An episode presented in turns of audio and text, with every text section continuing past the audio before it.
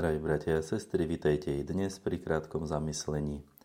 A prvé čítanie máme z knihy proroka Daniela. Veľmi zaujímavá kniha, odporúčam. Sú v nej napínavé dobrodružné príbehy. No ale my tu máme úryvok z Danielovej modlitby, ktorú prednáša.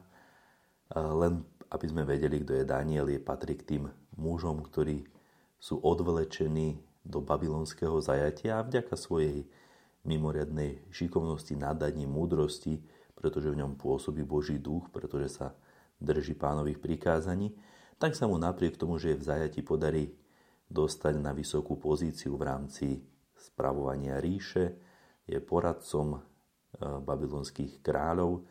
No ale ako Žid však prejde si svoje utrpenia a svoje falošné obvinenia, ale o tom to nie je.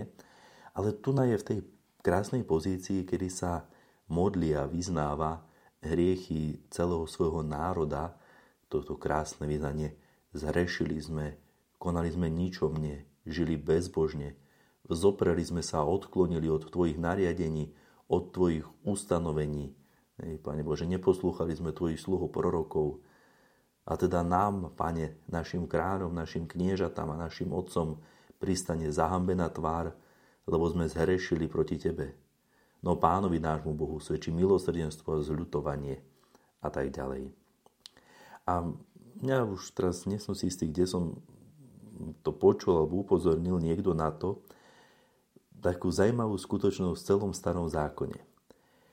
Lebo veľmi veľakrát sa stane, že Židia sa dostanú do problémov, alebo aj niektoré osoby, ktoré vystupujú v tom v tých príbehoch, sa dostanú do veľkých ťažkostí.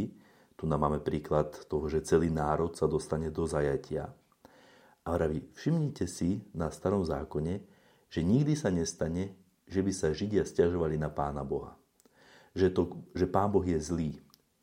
Vždy, povedia, možno jednotlivci tak nebolo, ale v tom Svetom písme to je vždy postavené tak, že ten, kto je na vine, tak tým sú oni.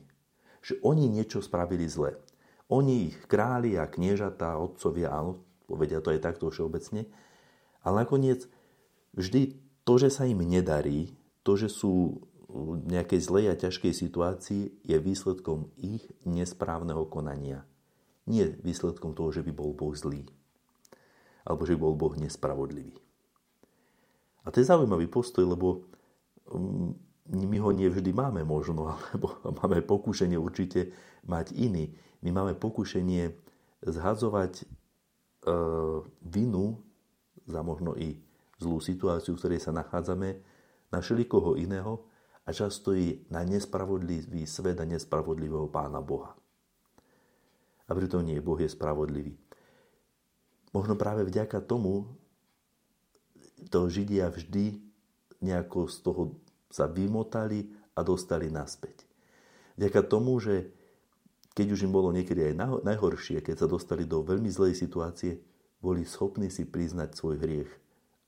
Keď už nie všetci, minimálne cez takýchto svojich zástupcov, ako bol prorok Daniel a mnohí iní. Boli schopní nasypať si popol na hlavu a povedať: áno, nekonali sme správne. Preto sa nám teraz nedarí, preto sme teraz v zlej situácii.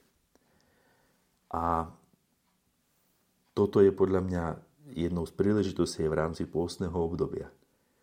Priznať si, že áno, mnohé aj z vecí, v ktorých sme sa ocitli počas nášho života a niekedy ťažkých, ktoré možno aj teraz prežívame, sú následkom toho, že sme nesprávne konali. Že sme nepočúvali Božie príkazy, nemodlili sme sa, ne, nežili podľa, podľa Evanjelia.